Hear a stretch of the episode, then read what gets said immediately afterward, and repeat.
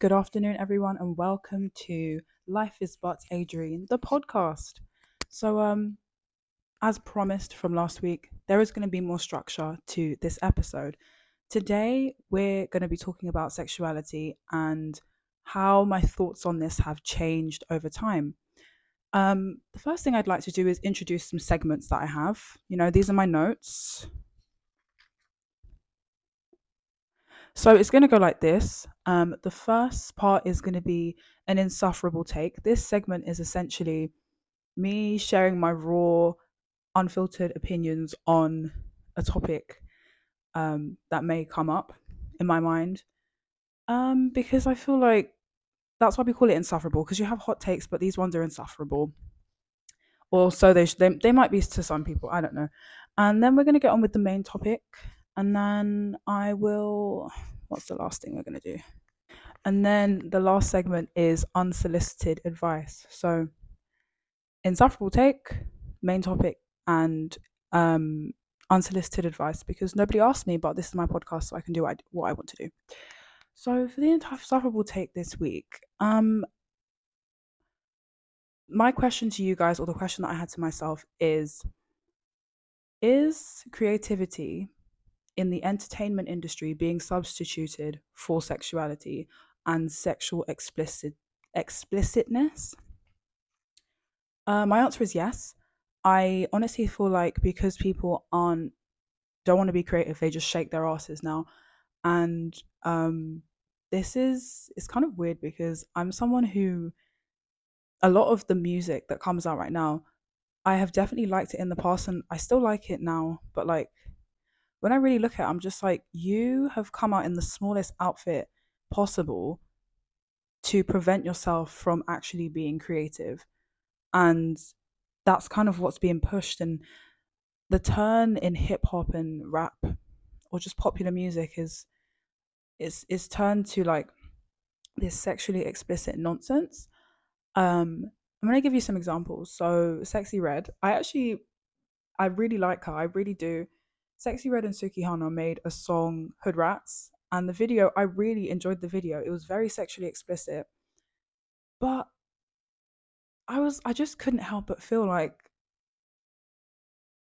are we feeding into this agenda that everything needs to be overly sexual to I'm gonna sound like one of them like hoteps, but I feel like I've been reading a book recently, Dr. Joe Dispenza, um, what's it called? Becoming Supernatural. And I've read it before, but I'm rereading it because, you know, we forget so many things you have to remember. And he talks about the energy centers, which are essentially the chakras. So the lowest energy center, center where a lot of our energy gets trapped is, um, he said it's your sexual desires. Above that is like safety, and then above that is like ego. But essentially, where the creativity actually comes from is like the top chakras. And so, in a roundabout conspiracy theory sort of way, I'm like, maybe the reason why the sexually explicit content is so like they keep pushing that narrative is to keep us in this bottom chakra and stop us from um creating. And I say they stop us, but like no one can really stop us. But it's what's popular, so it's difficult to I guess for a music artist for to try and like make something outside of that because sex does sell and it like I don't like I literally love all of these artists who are so sexually explicit like City Girl, Sukihana, Sexyy Red, um even C China like she's been blowing up on um TikTok. I love her song Last Laugh like I literally I sing it all day. But then there is a part of me who's just like I'm like the observer of what I'm doing and I'm just like I'm kind of conscious of the, of the fact that like it's keeping you in these kind of limited sort of spaces. When you watch these sort of city girls anthems or you listen to these city girls anthems it stops you from thinking above that. You're just thinking about how to make yourself more sexually appealing.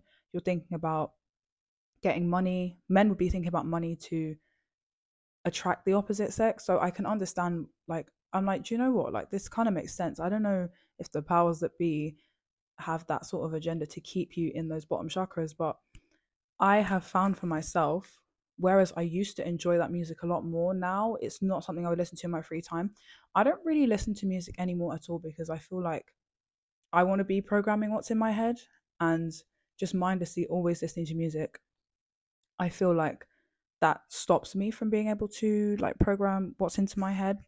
But that's a topic for another day. But yeah, that's my insufferable take. Like this kind of music is not low vibrational in the sense that um you are bad, but it's low vibrational in where it's not going to allow you to access different ways of thinking.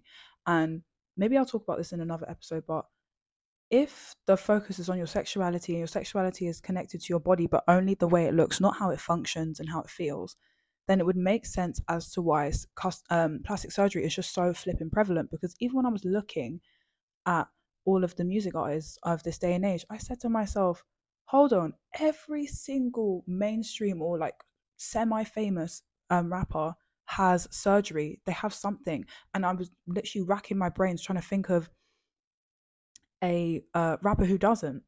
I could only think of like Coi Leray and um, I was gonna say Flo Milli, but she got her breast done recently, and so I I definitely was seeing that correlation. And I was like, yeah, like it, you know, making music and promoting those sort of images is what's just gonna keep you thinking that's all that there is. And sex is a really important part of life, and it's a really important topic. That's why we're gonna talk about it today because I don't think it's not black or white. It's not like this is good, this is bad. It's more like um it's more like how are we utilizing this energy why is this the only thing we can talk about why is this the only thing that's popular you know it's just it's food for thought yeah so but yeah no honestly i, I actually love suki red and suki red i love um Sexyy Red i love Sukihana, especially Sukihana, because i feel like she's just so real and um i feel like yeah she's just so raw and real i love people for other reasons um but i do notice i'm like why is that what what's the only thing that's being pushed? I think it it also all comes down to what we're willing to tune into and um what we're willing to give the airtime. I'm not saying like do you know what it is? Sometimes i feel like oh but like if we didn't have music like that what kind of music would we have? And sometimes i don't always want to hear the conscious rap where they're talking about killing in america but it's like there's so many other emotions apart apart from sexual emotions. Like there's joy there's gratitude there's just like it is possible and i know it's possible but sometimes it seems impossible just because how saturated the market is with sexuality and sexual content and it just it's quite insane um but yeah let's move on to the next uh topic the main topic is i wanted to talk about my own sexuality and my own journey with my sexuality um i have a prop well not a prop but like something that you guys can um, follow along with at home as well. So it's a I they used it one time. We got um training at work on LGBT and how to like be sensitive to the LGBT, and they used this gingerbread diagram to help you explain your um sexuality. And I was like, oh, this is really cool. So, oh, sorry, it's not a gingerbread man. It's called the genderbread person. Um, so if you just type in um on Google the genderbread person, oh, it says public health post. Um, yeah, I just thought it was really cool. So they talked about um it says gender is one of those things that everyone thinks they understand, but most people don't. Like Inception, gender isn't binary, it's not either or. In many cases, it's both and. A bit of this, a dash of that, and a tasty little guide is meant to be an appetizer for gender understanding. It's okay if you're hungry for more. In fact, that's the idea. Okay. They said it's an accessible resource for basically, okay. So they split up um, gender expression into no they split up gender the genderbread person into five sections. So they start with the identity who you're attracted to your expression your sex. Okay so what we're going to do we're going to go f- i'm going to go for it for myself. So my gender type my gender identity is a woman.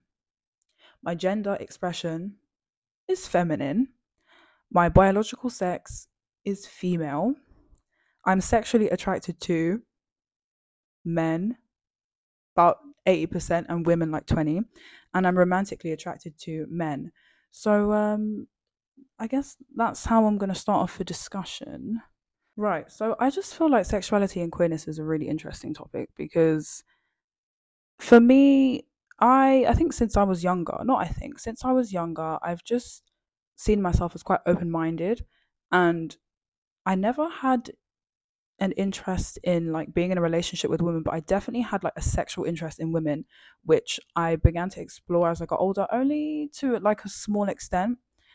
And I would do it more. I just I don't know. I just don't. I don't have the opportunities right now. I'm not necessarily looking for the opportunities, but I liked the um, differences between romantic and sexual attraction because even if you're sexually attracted to someone, it doesn't mean you want to build a life with them or you even want to date them or bring them home to your parents. Um, but if you're romantically attracted to someone, like I'm only really romantically attracted to men, then you want to actually have a life with them. Um, but yeah, I feel like you guys can use that. Um, you can use that template because I think it's a really cool thing to look at how you're made up of um abs. So most of my thing is quite I feel like I consider myself straight and a lot of other people that like past partners that I've had are just like, no, you're this, like you're bisexual. I was like, I'm really not. Like to me, bisexuality is a um is a lifestyle. Queerness is a lifestyle and I feel like I'm not just gonna put a label on myself for no reason. Like if somebody asks me if I'm gay or straight, I'm just like, guys, I do what I want. That's my sexuality. My sexuality is I do what I want. But if I'm were to break it down, it would be more like that sexual attraction to women, slightly. I feel like I just have an explorative mindset. Um, but I don't want to force it and be like, oh, I'm a part of this group because I feel like people love to do that. Um, and then they want to be, they want you to take up certain spaces and be interested in certain spaces and I'm really not because I feel like for some people their gender is like an ident like a really really big part of their identity and it defines their life whereas to me like it's just a background byproduct like what I want to do in the bedroom doesn't affect me day to day whereas some people bring it to their forefront and it does affect them day to day which is why I would not consider myself bisexual I would just say that I'm fruity I'm I'm just open minded. That's pretty much it. Um, and open minded enough to like act on it because I have, and I will continue to act on it. Um, yeah, but in terms of um my sexuality, recently in the last couple of months, I have really noticed like I'm just not as I'm not really sexually interested. Like I don't know what to I don't know what to call it. Sex drive, like it's quite mine has gotten quite low, not in like a negative way, but it's just I'm not things aren't really turning me on the way they used to. You know, I just I don't know. I feel like I would go outside and I would see so many people and I'd be like, I want this person and that person, and now I'm just like, I just I'm not thinking about it. So because of that, I was like, well, is that normal? Is that bad? But I was like, let me just see other ways that you can explore your sexuality and your sensuality. And this led me to finding a Shibari workshop, which is bondage. And um, I've never, I haven't really been interested in it, but I saw it online. I was like, this kind of looks cool. Like you just get like tied up and stuff like that. And I was like, maybe this will give me some new fantasies because that's I used to be someone who had like loads of fantasies and that I wanted to play out in my head, and now I just I can't even I can't think of any. I don't I don't know, maybe my interests are changing. Maybe it's because I'm getting older. Like, I don't have that many active fantasies. I don't know. Or maybe it's the thing that I was talking about earlier about the energy getting stuck in the lower three um, energy centers. Maybe mine have moved up because I really am not as aroused by everything as I used to be. Um, and also, some of my fantasies have come true. So, I don't know and I've I'm, I think I've explored different things where like that certain things that used to be a fantasy, I'm just like I don't I don't care to do that anymore. But anyway, I went to the Shibari class. It was in Peckham, no, it was in Southwark, and um, it was an all black event, which was more comforting. But I was very nervous about going because whenever you hear about like a BDSM scene or anything like that, you just I'm, I I felt immediately like I almost felt like oh my god, you're too young. Like what are you doing? Like you know, this space isn't for you.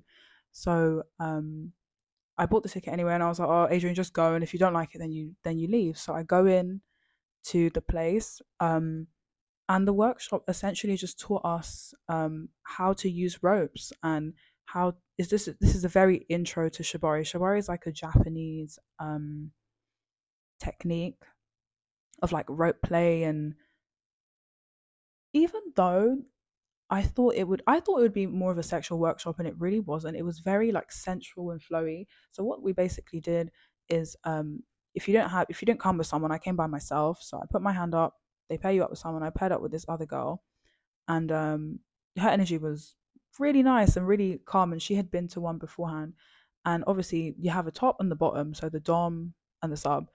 And at first we we took turns in being the dom and the sub, but when I was a dom, I really really didn't like it. And this is something I know about myself anyway. I don't. I just ugh, when it anything in the bedroom, anything related to that, I just like to be submissive so I can just relax. I don't want to be in control.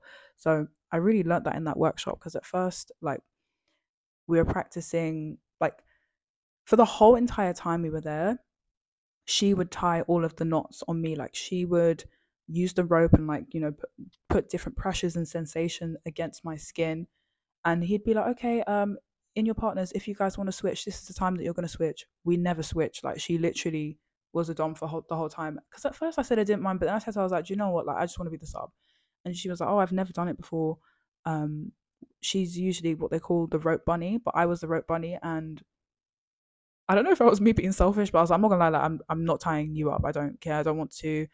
And um, she allowed it but it was actually really successful. It was about a f- three hour workshop and we just learnt different techniques for the um, doing the ropes. And i actually did get i actually did get some um some marks on my arm. They're gone now because it was last friday.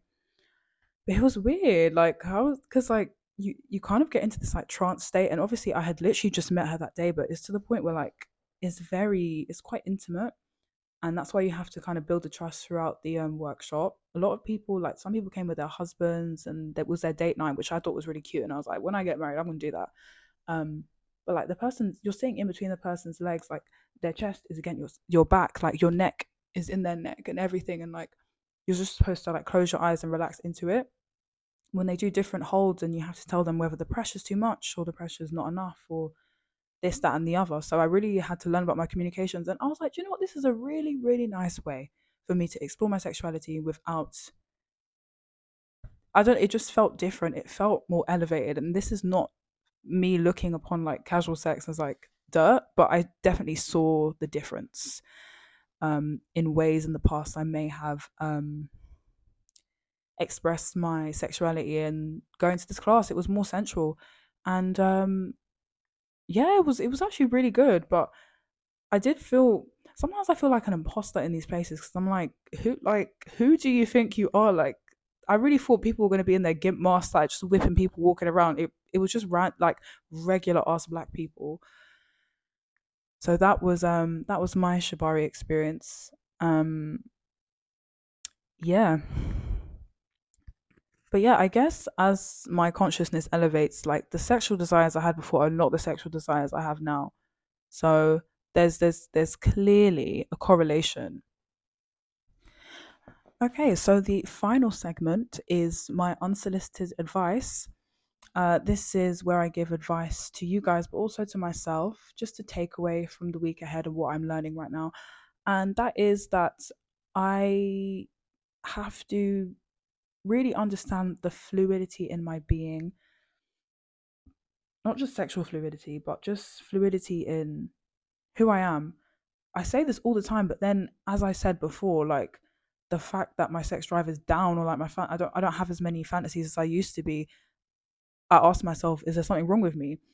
But i'm now learning like that you need to just allow things to change. Like yeah you're older and like now you need more than just like a good looking face to get you going because i feel like that was my thing. Um i can walk in anywhere and be like oh this person's attractive but do you know what's more attractive? Like people who are actually making my life better. I can't i find it difficult to be attracted to just someone who looks good and ignore all the other shit. So i don't know if i'm becoming like a sapiosexual or maybe i'm just tired of the bullshit like you lot can tell me. Uh but yeah my piece of unsolicited advice is to allow yourself to change and recognize when you change that change is the only constant. Anyway, I don't want to keep waffling. Um, and that's all I have for this week, guys. Um, and I'll be back next week with another topic. So um, see ya. Enjoy.